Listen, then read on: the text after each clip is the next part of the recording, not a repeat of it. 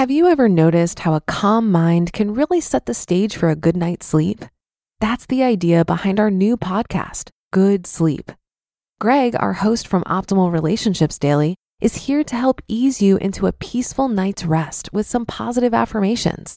And these affirmations aren't just comforting, they can help ease anxiety and nurture positive thoughts, setting you up for true good sleep. So press play on Good Sleep tonight because a good tomorrow starts with a good night's sleep. Just search for Good Sleep in your podcast app and be sure to pick the one from Optimal Living Daily. This is Optimal Finance Daily, episode 747 More is Less Why I'm Going on a No Buy by Hélène Massicotte of freetopursue.com. And I am Dan reading to you from the best personal finance blogs on the web. And I'm going to keep this intro nice and short for you today, but if you like the podcast, if you like what we're doing here, please stick around until the end. For now, let's hear today's post and start optimizing your life. More is Less Why I'm Going on a No Buy by Hélène Massicotte of freetopursue.com. As it became clear to me that Mr. F2P and I were finally reaching a significant milestone last year, I started taking my foot off the saving gas for a bit and ramped up my consumption. I won't deny that it was fun at first. You know that feeling that comes from being a more reckless version of yourself, of throwing caution to the wind? Of course, my version of this wasn't so extreme, but you get the idea. We never consumed more than the income we made in a given month during this time, but I had no restrictions on what was reasonable as an expenditure. I bought a bunch of stuff that my spoiled brat self wanted to indulge in, and I'll admit it was fun at first. But there's a catch.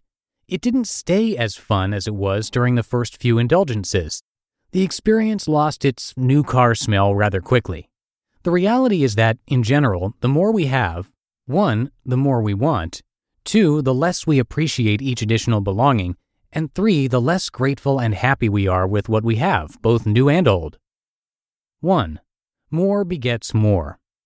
The appetite for more starts off quite mild. At first, it's a this would be nice to have kind of feeling.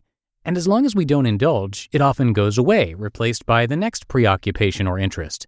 But if we feed it, even a little bit, the appetite for stuff grows. Our desires grow as we fulfill them, and they take up more of our psychological space, precious real estate that could definitely be put to better use in other parts of our lives. I found myself wanting more every time I got more. I found myself filling my head with ideas of grandeur that have little to do with the pragmatism of real life, let alone of a life well lived.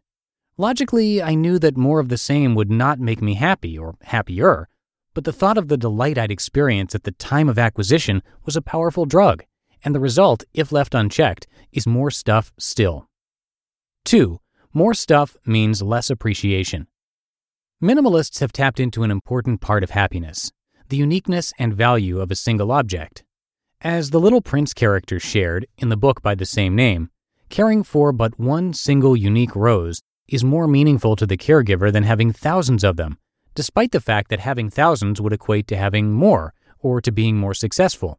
Psychologically, owning a single cherished item is more precious to us than having dozens of similar items that sit on our shelves, in our closets, in storage lockers, all but abandoned in both thought and reality.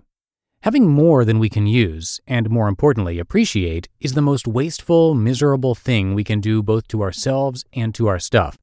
Okay, and to Mother Nature too.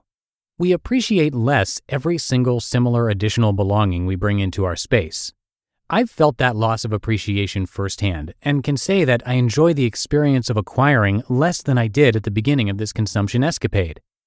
Looking back at what I've been doing, I wonder how much of the purchasing was for the object of my desire and how much of the purchasing was to feel the rush of the act of purchasing itself.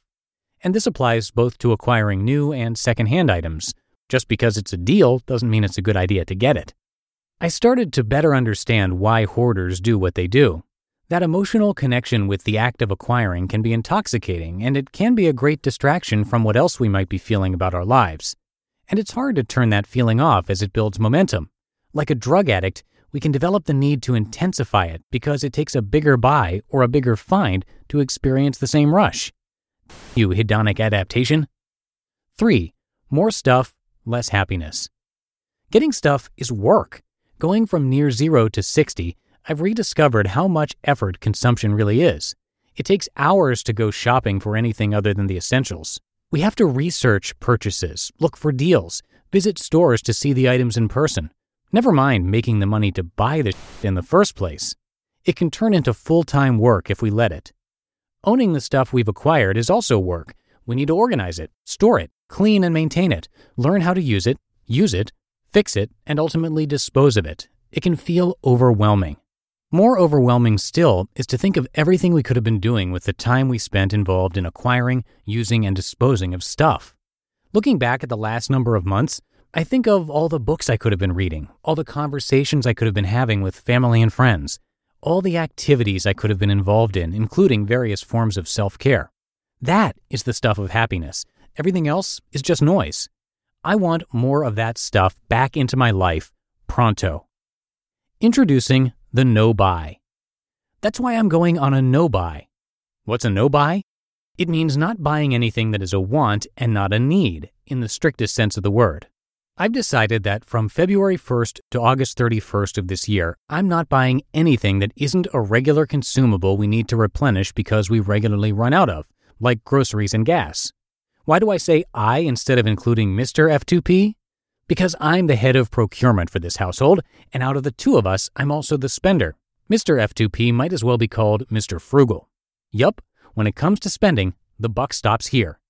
Here are the rules for this no buy buying only as much as we can use, stocking up on staples only, not nice to haves, and making good use of what we already have by shopping our stash of current household items instead of looking outside of our current belongings to scratch the itch of wanting to acquire.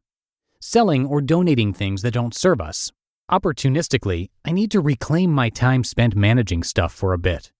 And hopefully not replacing computers and electronics, like the iMac, MacBook, and iPad, that are increasingly going on the fritz until this fall. I'm hoping this seven month no buy will help me return to my regular lifestyle, including my baseline level of appreciation for just how lucky we are to live in constant abundance, and that I don't need much of anything I don't already have to be content. That is how I intend to turn my current more is less back into less is more. And ironically, this project and my hopes for it make me feel like a kid at Christmas. So exciting. You just listened to the post titled More is Less Why I'm Going on a No Buy by Hélène Massicotte of freetopursue.com. It's no secret that something always comes up when you're running a small business. It's time to take the pain out of payroll benefits and HR and put the joy back in running your business with Gusto. Gusto's payroll and HR services can make it a little easier. Gusto was designed for you, the small business owner. They take the pain out of running a business, automatically calculating paychecks, filing payroll taxes, setting up open enrollment. Gusto does it all. Want more? Time tracking, health insurance, 401k, onboarding, commuter benefits, offer letters, access to HR experts. You get the idea. With Gusto, you can focus on the joy of running your business. It's super easy to set up and get started. And if you're moving from another provider, Gusto can transfer all your data for you. It's no surprise 94% of customers are likely to recommend Gusto. 94. Here's the best part. Because you're a listener, you get three months totally free. All you have to do is go to gusto.com slash OFD. Again, that's gusto.com slash OFD. I'm telling you, you're going to love Gusto. Get started today. And before we go, if you enjoyed today's episode and if you like this crazy idea of having blogs read to you for free, it would be great if you could simply share this podcast with somebody today. Our goal for 2019 is to grow our podcasts, and you can help us reach that goal by emailing or texting someone a link to oldpodcast.com/listen. Or even better, if you're able to subscribe them to the podcast right there on their smartphone, that would be great too. This is a really big help to keep this show going and growing and we really appreciate it. And that's going to do it for another edition of Optimal Finance Daily. I will be right back here tomorrow where I'll have a post from Money Mini Blog. So I'll see you there in the Wednesday show where your optimal life awaits. Hello, Life Optimizer. This is Justin Malik, creator and producer of this podcast, but also Optimal Living Daily. the show where I read to you from even more blogs covering finance, productivity, minimalism, personal development, and more from incredible bloggers like Derek Sivers, Zen Habits, Marc and Angel, The Minimalists, and all the ones you hear on this show too. So if you enjoyed today's episode and like taking amazing blogs on the go, come on over to Optimal Living Daily and subscribe to that one too. And together, we'll start optimizing your life. You've been listening to Optimal Finance Daily. Be sure to hit the subscribe button to stay up to date on each new episode and head to oldpodcast.com. That's O L D podcast.com for a free gift as well as more actionable tips and resources to help you maximize your potential. Thanks for joining us and remember, your optimal life awaits.